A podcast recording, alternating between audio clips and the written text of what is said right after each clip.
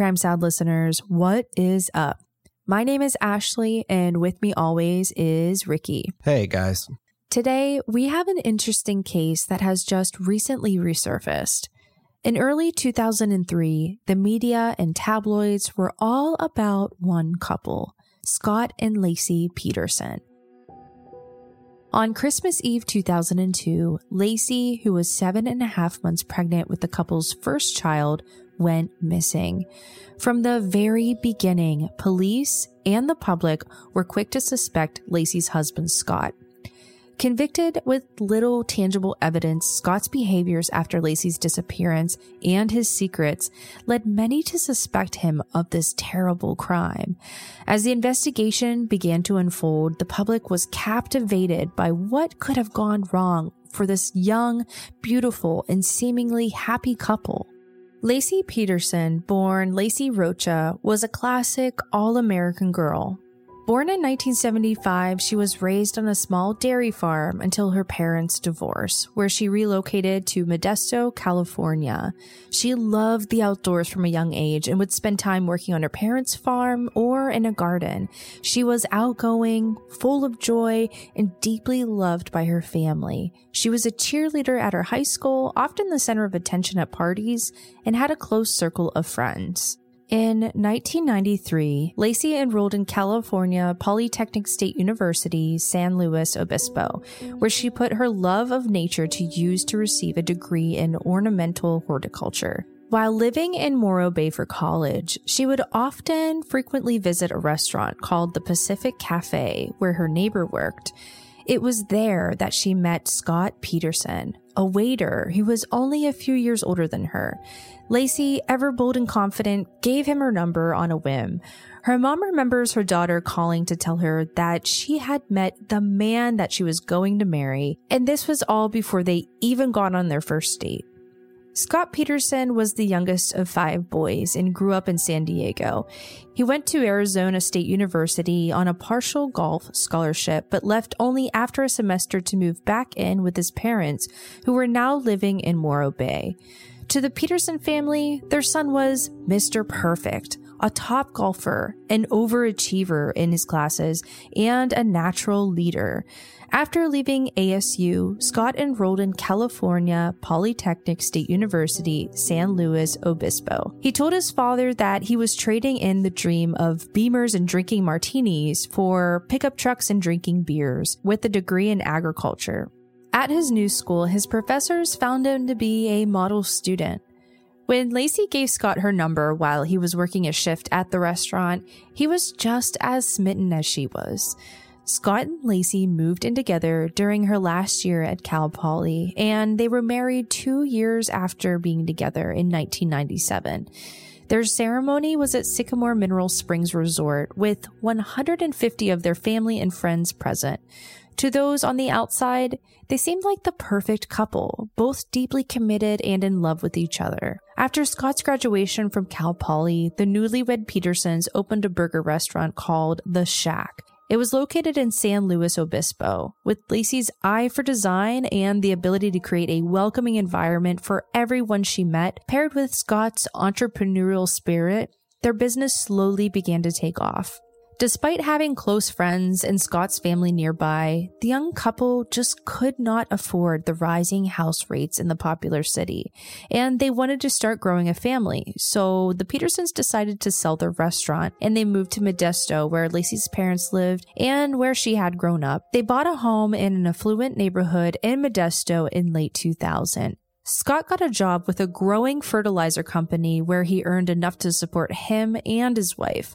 While Laci would also substitute teach, she also was the picture perfect housewife. She hosted parties, built a welcoming home, and became close again with the friends she had in high school who still lived in the area. In June of 2002, the Petersons found out that Laci was pregnant with their first child, a baby boy. Overjoyed, they decided they would name him Connor, painted the nursery blue with the nautical theme, and attended Lamaze classes together.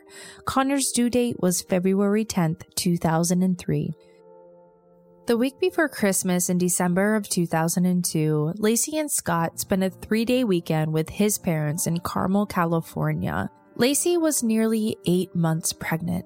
This was the last time that they would ever see their daughter in law alive. On December 23rd, Laci and Scott stopped by her half sister Amy's salon so that Scott could get a haircut. They chatted up like normal, Scott even offering to pick up a package for Amy that was on his way to a golf course where he was playing the next day. After they got home for the day, Laci called her mom on the phone, but they only talked for a few minutes as her mother had another call come in. And Laci was sounding and feeling very tired. The next day on Christmas Eve, Amy received a call that her package had not been picked up, like Scott had promised. At 5:15 p.m., Scott called her in a panic asking if she has seen Laci. Amy told him that she hasn't seen her, and he proceeded to call other friends and family. He called Laci's mother and stepfather and told them that their daughter was missing. It was Laci's stepfather that finally called the police on the night of Christmas Eve.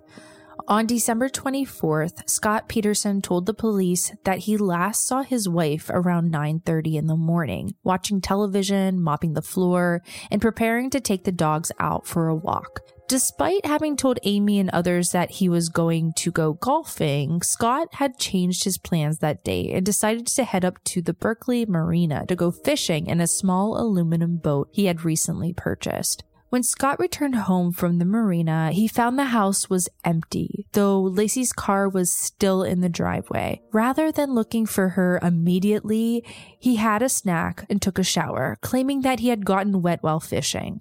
When police came to search the family's home for clues on Laci's whereabouts, they found her keys, wallet, and purse, all in their place in the closet. The table was set for what looked like a big family Christmas dinner. Open on the counter was a phone book turned to a page for defense lawyers. There was also a strong smell of bleach, which Scott suggested was from their house cleaner who had been there yesterday. The investigators were surprised by Scott's bizarrely calm demeanor. He wasn't panicked, didn't ask too many questions, and didn't seem emotional that his partner of the last five years had vanished from their home. While his behavior struck police as suspicious, there was no evidence that incriminated Scott. It's not surprising that Laci's case soon caught national attention. She was young, beautiful, pregnant, and had what seemed to be the perfect life. The Modesto News dedicated much of their news cycle to the search for Laci and her unborn son. Volunteers came out to help look for her in nearby neighborhoods and areas, a candlelight vigil was held on December 31st, and while Laci's parents and siblings cried as they spoke, the media and people in attendance began to question Scott's aloof and even kneeled attitude. At the vigil, while his family sobbed and pleaded for Laci's safe return, he was photographed smiling and laughing.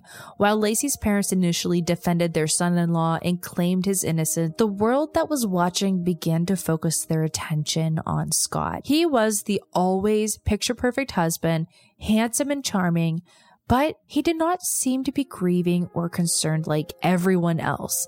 Some justified this behavior as someone coping with a truly traumatic situation, while others, like the television journalist Nancy Grace, scrutinized his every move. Reporters camped out in front of their house for any glimpse of him, and rumors began to spread about what could have happened to Laci. For those that were convinced of Scott's innocence, a theory began to circulate that she had been abducted by a satanic cult and murdered, though no evidence ever arose to support this idea either.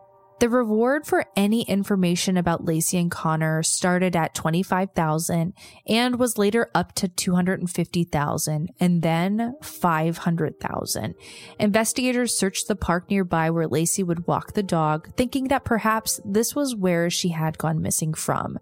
A few witnesses thought that they had seen Laci walking the dog that morning, but nothing turned up. Over 1,500 volunteers came to canvass nearby areas, hang posters, and help help in the search. With Laci's disappearance now being national news, a woman named Amber Frey calls the tip line after seeing the story in the local newspaper towards the end of December.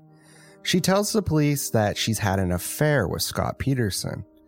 Though Scott had denied claims of extramarital relationships in the initial investigations, police were inclined to believe Amber. She shared that the two had met on November 20th, 2002, through a mutual friend and had begun a sexual relationship. Scott had told her that he was single and he kept up this carefully crafted lie for weeks. When Amber found out that he was married on December 9th, she recalls that he told her his wife had recently died and that he was upset about it being the first holiday he'd spend without her. He told Amber that it was too painful for him to talk about, and she believed him. At this point, though, Laci was still very much alive. That is until she saw the news reports. Amber, having been cleared as a suspect, began to work with the police, allowing them to record her phone calls with Scott. Unaware that Amber had gone to the police, Scott had told her that he was planning to leave for Paris, France, and he gave her a fake European phone number that rerouted calls back to his cell phone. On the night of the candlelight vigil for Laci, Scott called Amber and told her he was out at a New Year's Eve party in Paris with his friends Pasquale and Francois. It hasn't even been 10 days since his wife went missing, and he's calling his mistress, pretending to be in Paris at a party. He also called her on Christmas Day, the first day without his wife. In total, Amber provided over 29 hours of recorded conversations. In late January, Amber made her involvement with the police and the investigation public. Scott claimed that Laci knew about the affair the entire time. He flip flopped between claims that she was okay with it and that their marriage would withstand his infidelity. These lies and callous behaviors are what ultimately began to turn the public against Scott. With the evidence of Scott's affair becoming clear, the police feel they have a motive and become more sure that Scott was involved in Laci's disappearance. But still, without a body or concrete evidence, they couldn't move to arrest Scott. For over four months, the search continued until on April 13th, 2003, a couple out walking their dog in the Berkeley Marina made a horrific and heartbreaking discovery. The body of a small baby boy had washed ashore. The baby's umbilical cord had been ripped there were significant mutilation on one side of its body, and nylon tape had been wrapped around its neck. As if it could not get worse, the very next day, only a mile from where the baby boy was found, the body of a woman was discovered in a rocky area of the marina. Her body was deeply decayed from being in the water, and the head and limbs were missing. With DNA evidence, investigators were able to confirm that this was the body of Laci Peterson, and the deceased baby boy was her unborn son, Connor. The doctor that performed their autopsy said Laci's uterus had actually protected Connor's body from decomposing after her death and that it was only her decay that had caused the body to leave her uterus and wash ashore. The doctor found a few broken ribs on Laci, but could not determine a cause of death for Laci. As for Connor, the coroner ruled that he had died as a result of Laci's death, meaning that Laci never gave birth to Connor. Even after the coroner ruled that the baby was never born, many people still wondered about the tape that was found wrapped around his neck. Some believe this could have been a piece of ocean debris, like a plastic bag or some type of plastic twine, where some believe that maybe the killer had something to do with it. With Laci and Connor's bodies being found right in the area where Scott Peterson had said he was fishing on Christmas Eve, police finally believed that they had enough evidence to accuse Scott. On April 18th, officials moved in to arrest Scott on two accounts of premeditated murder one for Laci and one for their unborn child. Because they were already suspicious of him, the head detectives had put a tracker on Scott's car out of fear that he would flee from the US. Using this, he was found in San Diego and pulled over while driving near a golf course. Scott only continued to look more suspicious given the circumstances of his arrest. His usual dark hair was dyed blonde and he had grown a beard. And in his car, he had his brother's driver's license, which he claimed he used to get into the golf course. When searching Scott's car, investigators found it full of unusual items, camping supplies, several changes of clothes, four cell phones, and 12 Viagra pills. Most notably, they found $15,000 in cash. Scott's parents tried to explain that all of this was being kept in his car because of the media attention that Scott was trying to avoid. But why would he need so much money in cash? For police, this was evidence that Scott was attempting to flee to Mexico, and he was arrested on the same day. During the trial for the murder of his wife and child, media attention never wavered. People around the country were following the case and the dramatic revelations. Everyone had thought the Petersons were the ideal, happy married couple. Scott was handsome and looked put together, not someone most would suspect to be a killer. The fact that Laci was nearly eight months pregnant at the time of her death added to the shock people felt when hearing about this case. Given Scott's behaviors around the time of his wife's disappearance, most people were suspicious of him from the very beginning. But strange behavior wasn't enough to convict Scott alone. After all, is there any correct way to handle such a tragedy?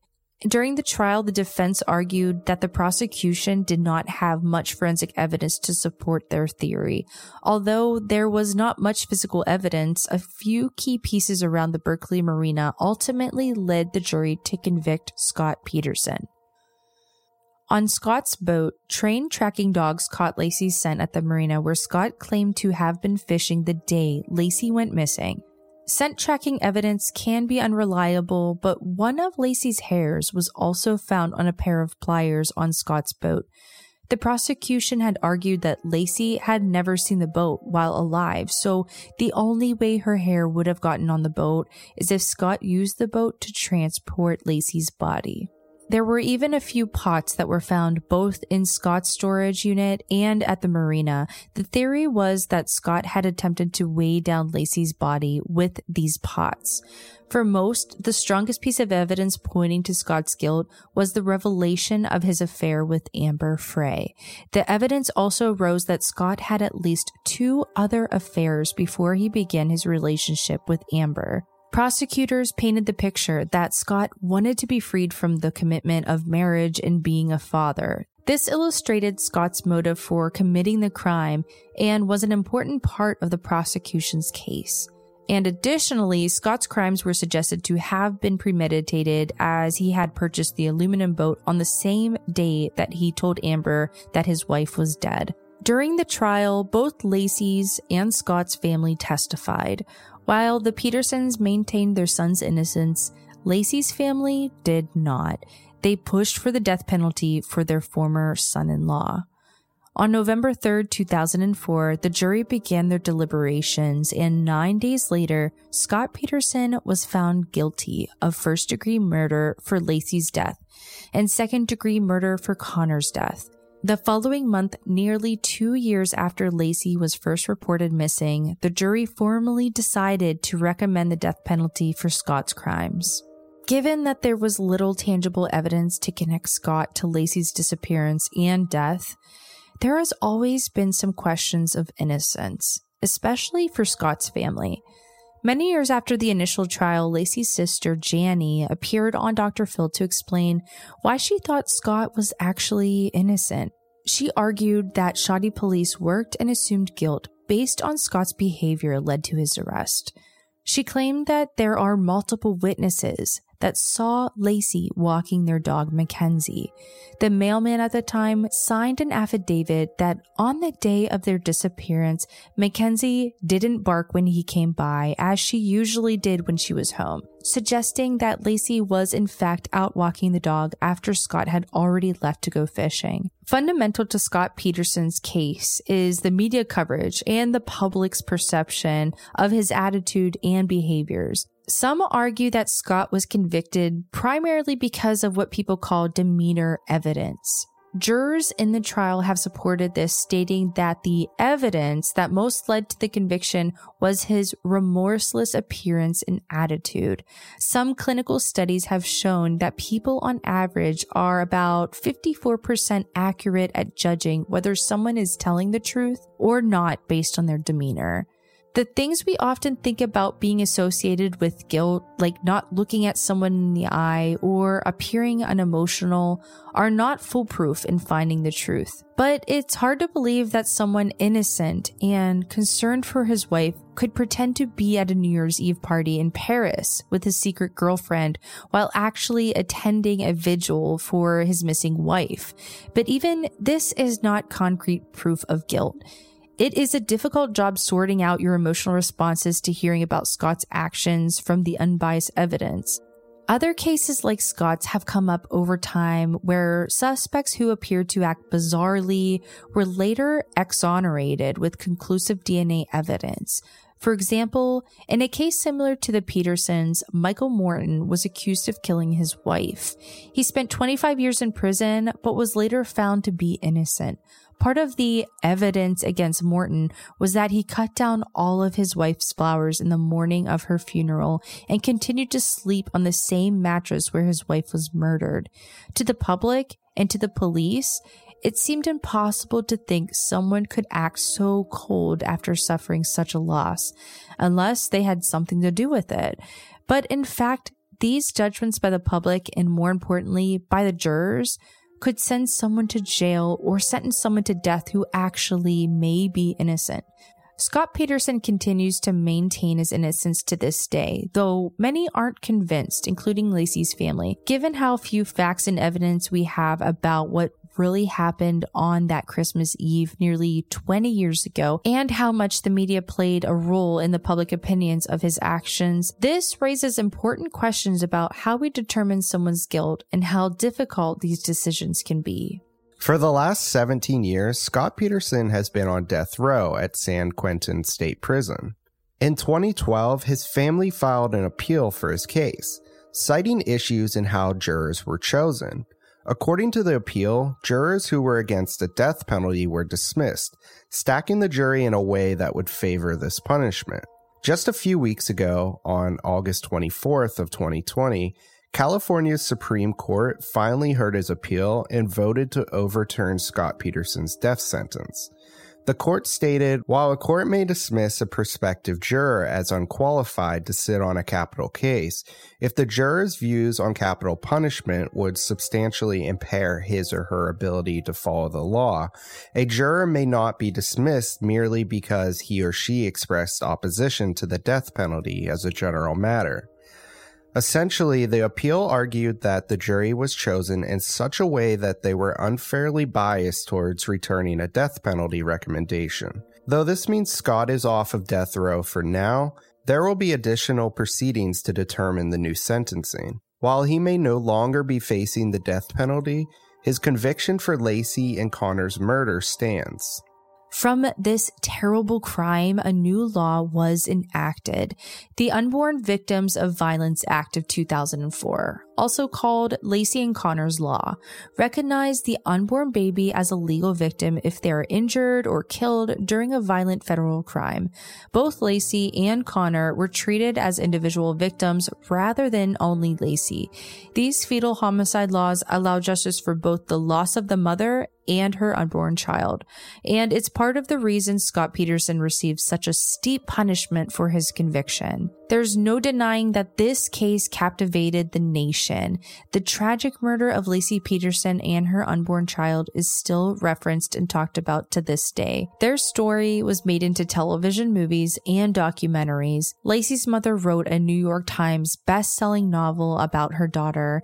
Amber Frey even wrote a book of her own, detailing her portrayal by the media. The resurgence of attention in the past few weeks for Scott's appeal tell us that even though it's been nearly 20 years since the murder took place, the nation hasn't forgotten or stopped grieving for Laci and Connor Peterson. Although this concludes this week's episode, be sure to subscribe wherever you are listening and tell a friend about Crime Salad. We'll see you next time. Are you kidding me? That was perfect. Blood, all the pain, pain.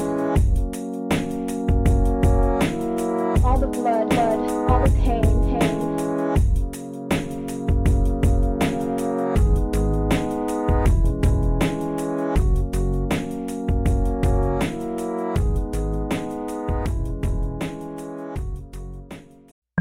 In the 1970s, John Todd burst onto the evangelical scene with a shocking tale. He claimed to be a former witch involved in a then unheard of secret organization called the Illuminati and urged Christians to prepare for a violent world takeover. First of all, the number one weapon in everybody's home should be a 12 gauge pump shotgun. Hear the amazing story of one of the originators of the modern day conspiracy theory. From Magnificent Noise and Sony Music Entertainment, this is Cover Up, the conspiracy tapes.